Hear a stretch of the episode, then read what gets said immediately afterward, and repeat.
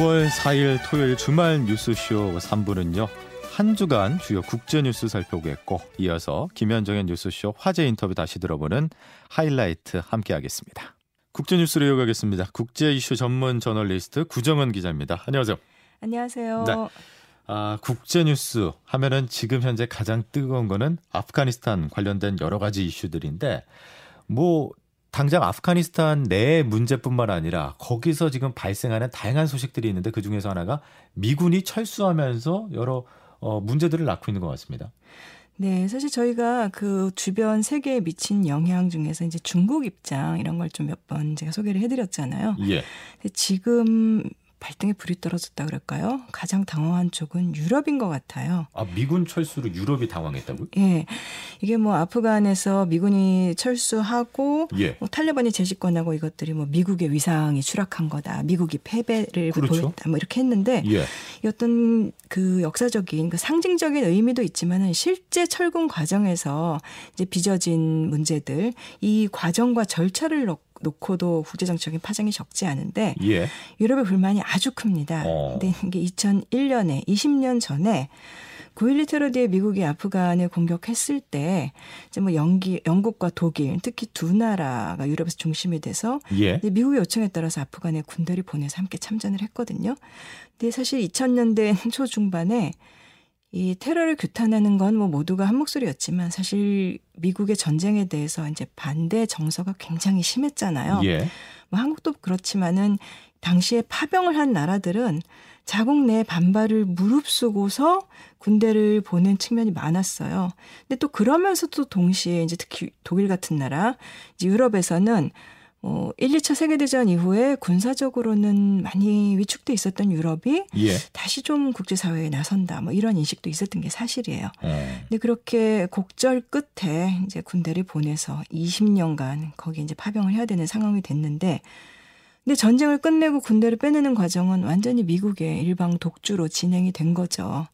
근데 유럽국들은 뭐 아직 자국민도 다 빼내지 못하고 예. 이제 협력한 아프간 사람들 아직 다 빼낼 준비도 안 됐는데 미국 조 바이든 정부가 정한 일정에 이제 그대로 끌려가야 하는 상황이 됐고 음. 그래서 뭐 뉴욕타임스나 워싱턴 포스트 같은 미국 언론들도 이 때문에 결국 유럽 동맹국들 쪽에서 이제 미국에 대한 이제 신뢰가 많이 떨어졌다 이렇게 지적을 하고 있더라고요. 예. 뭐 역사적으로 봐도 세계 1차 대전도 그렇고 2차 대전도 그렇고 이번 아프간 전쟁도 그렇고 생각했던 것보다 전쟁이 너무 길어져서 그렇죠. 다양한 후유증들이 생긴 건데 특히 이번에 철군 일정을 조금만 미뤄달라고 했었는데 바이든 대통령이 G7 회의에서 거절을 했었잖아요. 예, 그 지난주에 말씀을 드렸었는데 근데 당시에 그게 화상 회의로 열리긴 했지만 어쨌건 주재국이 영국이었거든요. 예. 근데 영국은 아시다시피 아프간전, 그다음에 이라크전 모두 미국과 함께 초반부터 가담한 이제 맹방 중에 맹방이죠. 그렇죠. 근데 보리스 존슨 총리는 이번 회의에서 그러니까 체면에 구긴 셈이 됐죠. 그러니까 바이든 대통령이 뭐 어떤 요구 사항도 받아들이지 않았기 때문에. 근데 미국 언론들 보도를 보면은 이 철군 일정을 못 받고 철수시키는 절 차와 문제를 이게 준비를 놓고서 그러니까 미국이 이거 아프간에 파병한 다른 나토 연국들하고 거의 상의를 하지 않은 모양이에요. 어. 통보만 한 거죠. 근데 미국의 그 도널드 트럼프 정부 4년을 거치면서 유럽하고 관계가 굉장히 나빠졌잖아요. 근데 올 초에 바이든 정부가 출범하니까 아 이제는 좀 동맹들하고 같이 협력하는 이런 체제로 가는 거 아닌가 다들 기대를 했잖아요. 예. 또 바이든 대통령이 스스로 이 동맹의 복원 이거를 계속 강조를 하기도 했고 예. 근데 정작 이 중요한 아프간전의 철, 미군 철수 과정은 혼자 결정하고 혼자 진행해 버린 양상이 된 거죠. 그러니까 바이든 대통령 분명히 당선되고 나서 미국이 돌아왔다. 그랬죠. 이 점을 강조했었는데 유럽 입장에서는 배신감이 크겠어요. 유럽의 안보를 논의하는 뮌헨 안보회의라는 기구가 있는데 여기 올 2월에 열렸을 때 예. 이제 바이든 대통령이 화상 연설을 했어요. 근데 취임하고 나서 다자 외교를 중시하겠다 이 공식 메시지를 첫 발표한 게 그 회의였고 예. 또그 자리에서 뭐 중국이나 러시아를 겨냥해서 민주주의 국가들의 연대가 중요하다 뭐 이런 말도 거기서 했었거든요. 예. 지금 뮌헨 안보회의 의장을 맡고 있는 볼프강 이싱어라는 사람이 주미 독일 대사를 지낸 이제 사람인데 신뢰가 심각하게 손실됐다. 아프간 이 철수를 보면서 미국이 앞으로 이 신뢰를 재확인시켜주는 상당한 조치를 해야 할 거다 이렇게 어. 경고를 했더라고요. 예. 사실 뭐 꼭 아프간 문제만 아니더라도 이 트럼프 정부가 부과했던 유럽 상품에 대한 수입 관세들을 바이든 정부가 아직까지 철폐를 하지 않았다는 거. 예. 그다음에 코로나19를 빌미로 이제 유럽 국들을 미국인 여행 제한 구역에 계속 포함시키고 있는 거. 이런 것도 사실 유럽으로서는 내심 불만이었는데 지난 30일에 유럽 연합이 미국 코로나19 상황을 들면서 이제 미국을 여행 안전국 리스트에서 제외했어요. 소심한 보복이라고 할까요? 근데 워싱턴 예. 포스트 보도를 보니까 올 초만 해도 미국과 유럽이 완전 허니문이었는데 예. 여름을 지나면서 이 물밑에 있던 갈등들이 떠오르고 있다 이렇게 분석을 했고 예. 거기에 아프간 철군 과정이 결정적인 영향을 미친 거죠. 음, 그러니까 허니문이라는 말씀해 주셨는데 이번 사태가 결국 유럽 유럽의 입장에서는 미국과 관련해서 뭐 현실을 깨닫게 되는 그런 계기가 된 거죠. 웨이크업 콜 이 말을 많이 쓰더라고요. 예. 근데 6월에 바이든 대통령이 취임 뒤 첫 유럽 순방을 했을 때 당시 샤를 미셸 그 유럽연합 정상회의 상임의장이 미국에 돌아왔다. 이거는 우리 동맹들과 전 세계 좋은 뉴스다. 라면서 환영을 했어요. 근데 미셸 의장이 이달 1일에는 유럽이 세계 경제와 민주주의의 주축 중 하나인데 우리 시민들과 우리 도와준 사람들 대피시키면서 도움도 못 받고 안전보장도 못 받으면서 이런 상황에 만족해야 하겠느냐. 그러면서 정책 결정의 자율성이나 행동 능력을 강화해야 한다는 걸 알려주는데 이 이상의 사건은 필요 없을 것 같다. 아, 네. 이 아프간, 예, 아프간 철군 문제가 그 정도로 유럽엔 충격적이다라는 이야기를 했고, 예. 뭐그 요세프 보렐 EU 외교안보 고위 대표 이제 EU의 외교 책임자죠. 뉴욕타임스에 직접 기고도 했습니다. 유럽은 아프간 전쟁에 군사적으로 합력했을 뿐만 아니라 아프간 경제개발 원조에도 170여 유로를 썼다.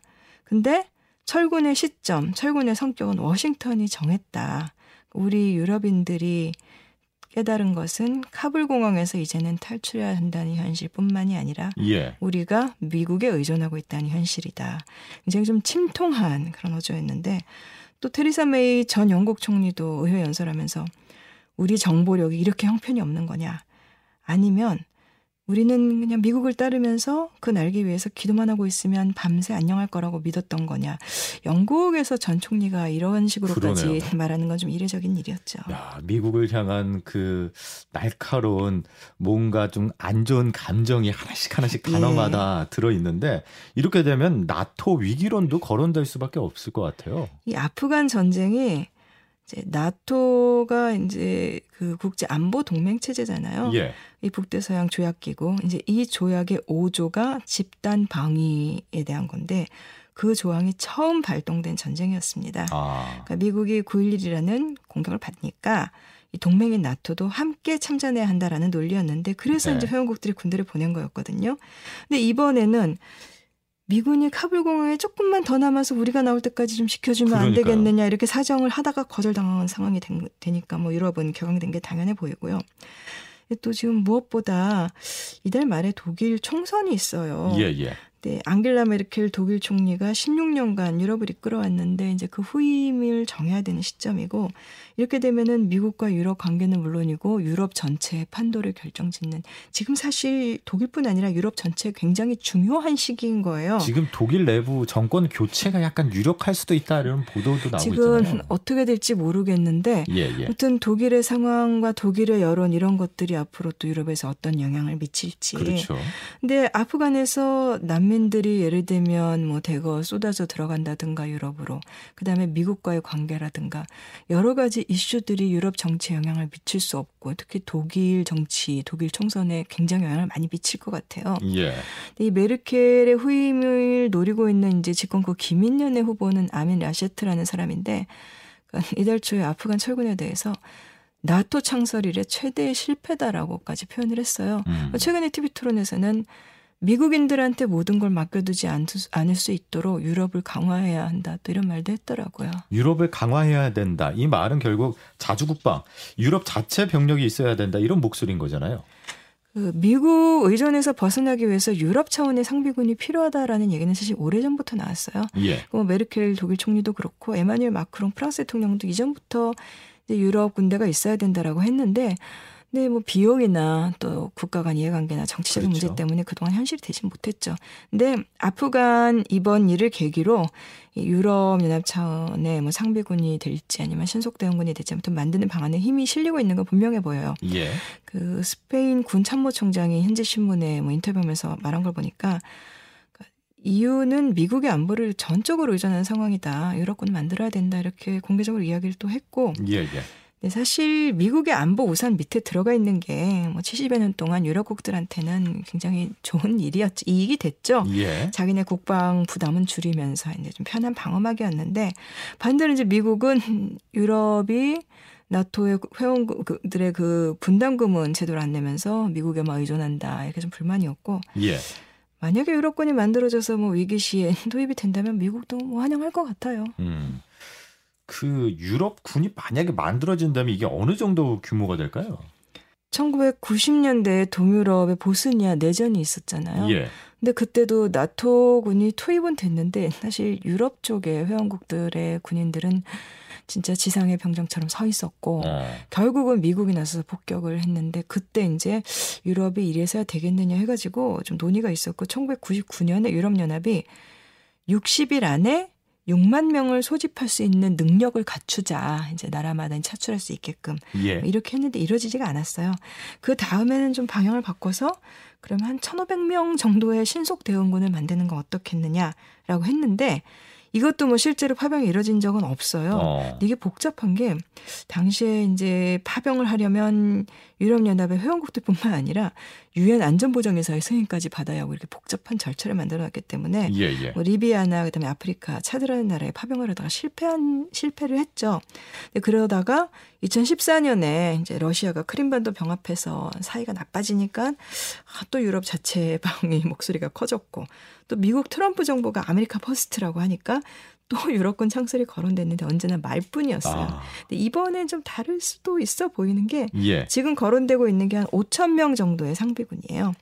그러니까 standby force라고 하는데 이번에 그 카불 공항에서 마지막까지 치안 맡았던 미군이 한 5,800명 예. 그 정도 규모였고 또 아프리카 연합은 5천여 명 규모 상비군을 두고서 아프리카 대륙에 이제 긴급 위기 시에 좀 투입을 하거든요. 예. 근데 만약에 그 정도 규모 한 5천 명 정도라면은 EU 회원국들한테 재정적으로 뭐 대단히 큰 부담이 되지 않으면서도 이번 같은 이렇게 급박한 상황에서는 아주 실질적으로 중요한 역할을 할 수 있다 이렇게 보는 거죠. 음. 내년 3월까지는 이 유럽군의 큰 틀을 잡는 쪽으로 얘기가 되고 있다고 해요.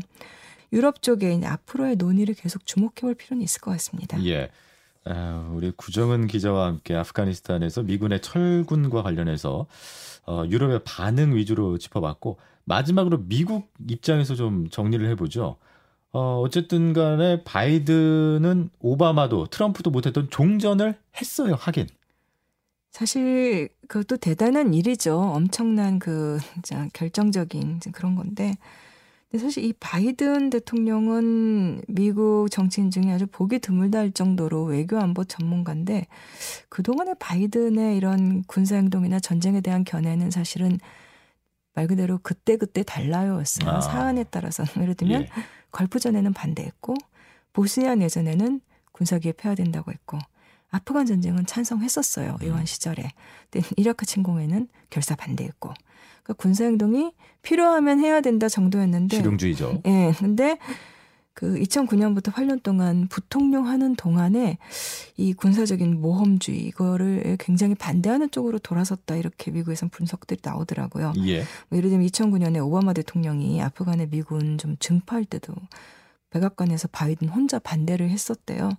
근데 뭐 결국은 그리고 본인이 취임하고 나서는 이제 오바마나 트럼프 다들 그 당장 철군해서 안 된다 이런 군 장성들 의견을 받아들였는데 예. 바이든은 결국은 전쟁 종료를 택하고 철군을 강행한 거잖아요. 이제 미국 쪽에서도 관료들과 전문가들은 좀 소외됐다라든가 뭐 이런 얘기들이 나오고 있는 것 같고 예. 어쨌든 미국민들의 여론에는 부합을 하는데 이 결과와 과정이 모두 그 미국의 외교안보의 기존 틀은 좀 깨뜨린 게 아니냐 이런 평가가 많더라고요. 그러니까 지금 미국 내에서도 여러 가지 책임론이라든지 비판 여론이 일고 있어서 바이든 대통령이 뭐 예정에도 없던 긴급 기자회견이라든지 그랬죠. 대국민 연설을 예. 뭐한 두 차례 정도 했는데 그러면 이제 국, 그 미국의 국익을 우선하는 이런 대외 정책들이 큰 흐름이 바뀌고 있다 이렇게 봐야 될까요?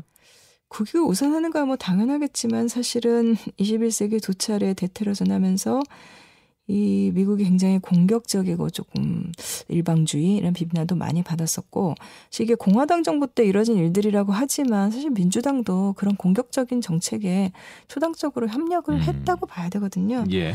근데 뭐 어쨌든 그 지금 딱 단언할 수는 없을 것 같지만은 중동의 대테러전 쪽에서 이제 아시아나 뭐 다른 지역들로 바이든 정부의 외교 정책의 포커스가 뭐 이동해 올 것은 분명해 보여. 일단 그쪽에 손 띄겠다라고 한 거니까 근데 뭐 인권 문제 이런 걸 중시하면서 중국이나 러시아에 대한 압박은 뭐 계속 할 거고 또 유럽이 실망을 했다지만 이 동맹 관계 이런 큰 틀에는 변화가 없을 거잖아요. 예, 예. 그래서 아마도 이슈가 바뀌는 거고 이제 군사 행동은 자제하겠지만 어떤 바이든이 주창했던 대로 이제 다시 돌아온 미국, 다시 미국이 세계를 주도하겠다 그런 기조로 갈 것 같기는 해요. 그래서 바이든이 아프간 철군 결정을 그런 기자회견 이런 데서 옹호하면서도 이제 미국 외교 정책의 새로운 시 시대를 여는 거다라고 강조는 했는데 예, 예. 국제 질서, 질서에 뭐 어떤 방향으로 어느 정도나 변화를 가져올지는 좀 더 지켜봐야 할 것 같습니다. 음, 알겠습니다. 여기까지 구정은 기자였습니다. 고맙습니다. 고맙습니다.